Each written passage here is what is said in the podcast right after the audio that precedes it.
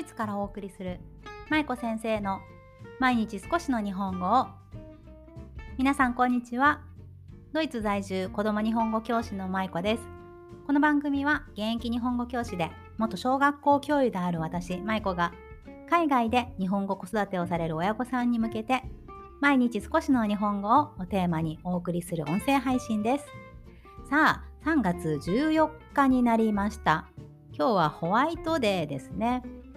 はい。ホワイトデー。ドイツではバレンタインデーは男性から女性にプレゼントをする日なので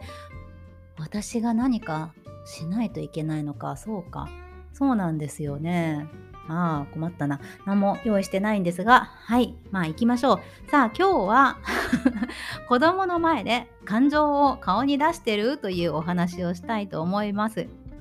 なんかこれタイトルだけ聞くとねあの子供の前で感情を出しちゃダメですよみたいな話だと思われた方がもしかしたらいらっしゃるかもしれないんですが決してそんな話ではなくってむしろどんどん感情をかあの顔に出していきましょうという話です。皆さんはお子さんとお話をされる時に感情を表情に出していますか？私はできるだけ最初は何だろう出さないようにしようというふうに努めていたけれど最近は逆に積極的に感情を出すようにしています。はい。なんかこの感情を出すっていうと私たちってついついなんだろうちょっとネガティブに捉えてしまいませんか？大人が感情を顔に出すってねなんかこう怒ったりとか嫌な顔したりとかね、イライラしたりとか、イライラと怒る一緒か、ね、ちょっと悲しい顔したりとか、ね、大人は大人なんだから自分の感情ぐらいコントロールして抑えないといけない。こんな風に思ってらっしゃる方がもしかしたらいらっしゃるかもしれません。そして過去の私もね、同じように考えていました。やっぱり子供を育てるという立場だから親としてしっかりしないといけないとか感情は表に出すべきじゃない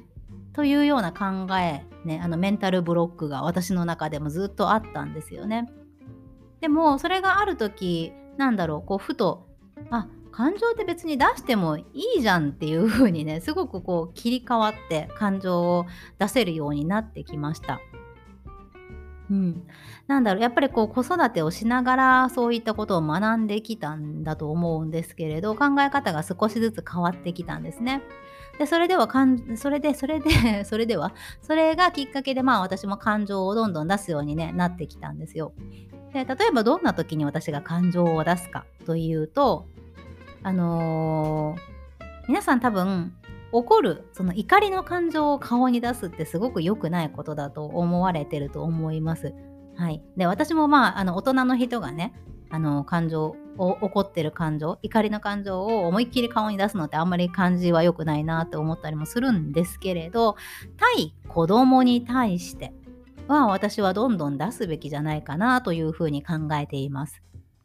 対大人にね大人に対してはちょっと感情はね抑え気味の方がいいとは思うんですけど子供に対してはどんどんどんどんね感情を出していっていいと思うんですよね。っていうのはやっぱり子育ての中ではこの感情の交流子供と親の感情の交流、ね、この感情を通してお互いコミュニケーションをとっていくってすごく大切なことだと思うんですね。でもやっぱり大人ってこの感情を顔に出してはいけないっていう風に抑える癖みたいなのがついてるところがあると思うんですけれど私は息子に対して怒りの感情もねちゃんと顔に出します。ただまあ別に暴言を吐いたりとかそういうことは全くないんですけれどどういう風にしているかっていうとこの前、息子がね、あのー、テレビを見ていたんですね。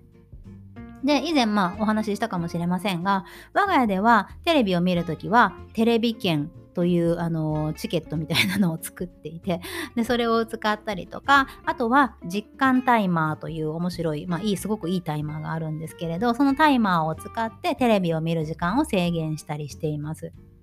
で先日息子がテレビを見ていてその時はタイマーを使っていたので、まあ、タイマーの時間がねこう10分とか決めててねピピピピってなったんですよ。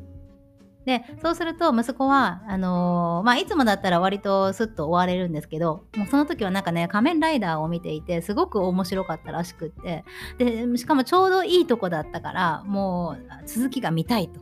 なんで見せてくれないんだ？ということで私に訴えてきたんですね。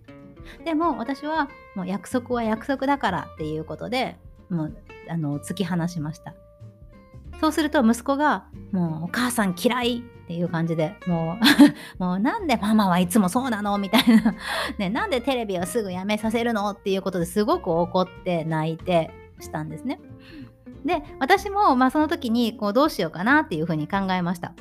ね、ちょっとこうまあ今日だけよっていうことで甘やかせて見せるべきなのかそれとももうもう約束は約束だからということでスパッと切るべきなのかとかいろいろまあ考えたんですけれどまあその時にねやっぱり息子の態度だったり息子が私に投げかけた言葉というのがあんまりまあ綺麗なものいいものではなかったんですね。ね、そのお母さん嫌いって言ったり、なんでそうなのと言ったり、まあ、ちょっとあの汚い、汚いっては、汚いほどではないけれど、あんまり良くない言葉を使ったりとか、まあ、そういうことをしていたので、なので、私はその時にどうしたかというと、怒鳴り散らしたり、言葉で叱ったりっていうことは私基本的にしません。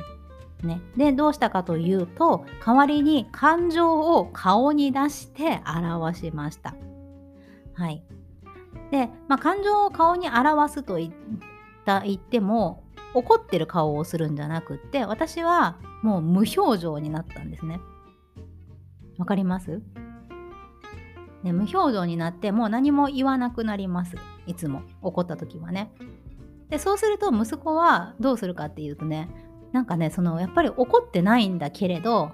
あなんかお母さんいつもと雰囲気が違うなっていう風にね必ず察してくれるんですよね。そう。で何も言わなくなったり顔がすごく、まあ、冷たいというか何もあの表情を出してなかったりするとあやばい。ちょっとダメなことしちゃったかなっていうのを感じて。そしてまあその後反省して、まあ、謝ってくれたりとかまあちょっとねあのー、次はこうするっていうことを言ってくれたりするんですけれど、まあ、そんな風に怒りの感情を私は顔を無表情にすることで表すということをしています。なんか逆説的ですけど、まあ、感情を私はそれでまあ出してるつもりその感情を顔で表現するということをしています。あとは何か子供ができた時にあのー、嬉しいことが何かできた時に私もものすごい嬉しそうな顔でよかったねっていうことで一緒に共感したりとかね。あと子供ってやっぱり親の表情を見て次の行動をとるということがありますよね。うん、例えばまあ何かこうあの本屋さんに行ったとしてね本屋さんで何か欲しい本がありましたとそしてお母さんとかお父さんに買ってほしいと思ってこう目で訴えるんだけれどあ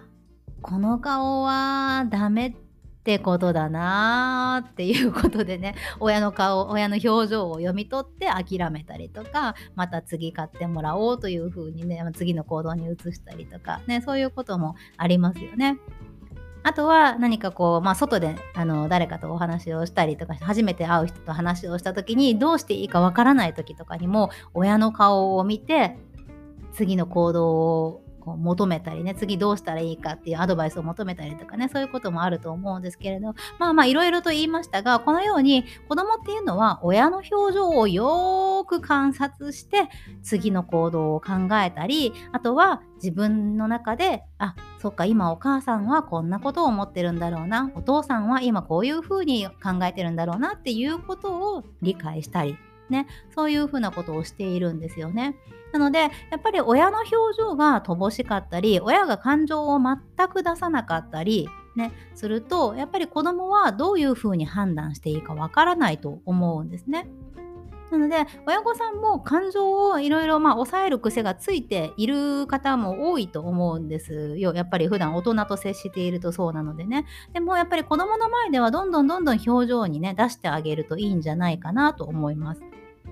ね、あのさっき言ったあの冷静な顔も含め、ね、あそっか今お父さんお母さんがこういう顔してるからあ次はこうしようかなとか、うん、あこの顔してるってことは喜んでくれてるんだなとかやっぱりそういうメッセージってすごく表情から伝わると思うんですね。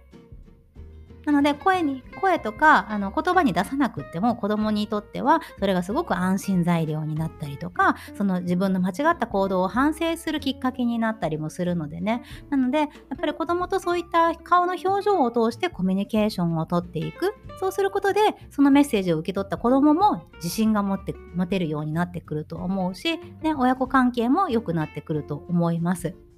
ね、なので、まあ、しっかりとね子供の前では感情を出してそして特にやっぱりあの褒めたりねあの喜んだりする嬉しい感情っていうのをどんどんどんどん子供に表現してあげたらいいんじゃないかなということを最近ふと感じたので今日はそんなお話をさせていただきました。はい。ということで今日はここまでです。今日も最後までお聴きいただきありがとうございました。舞子先生の毎日少しの日本語を引き続き一緒に頑張っていきましょう。ほなまたね。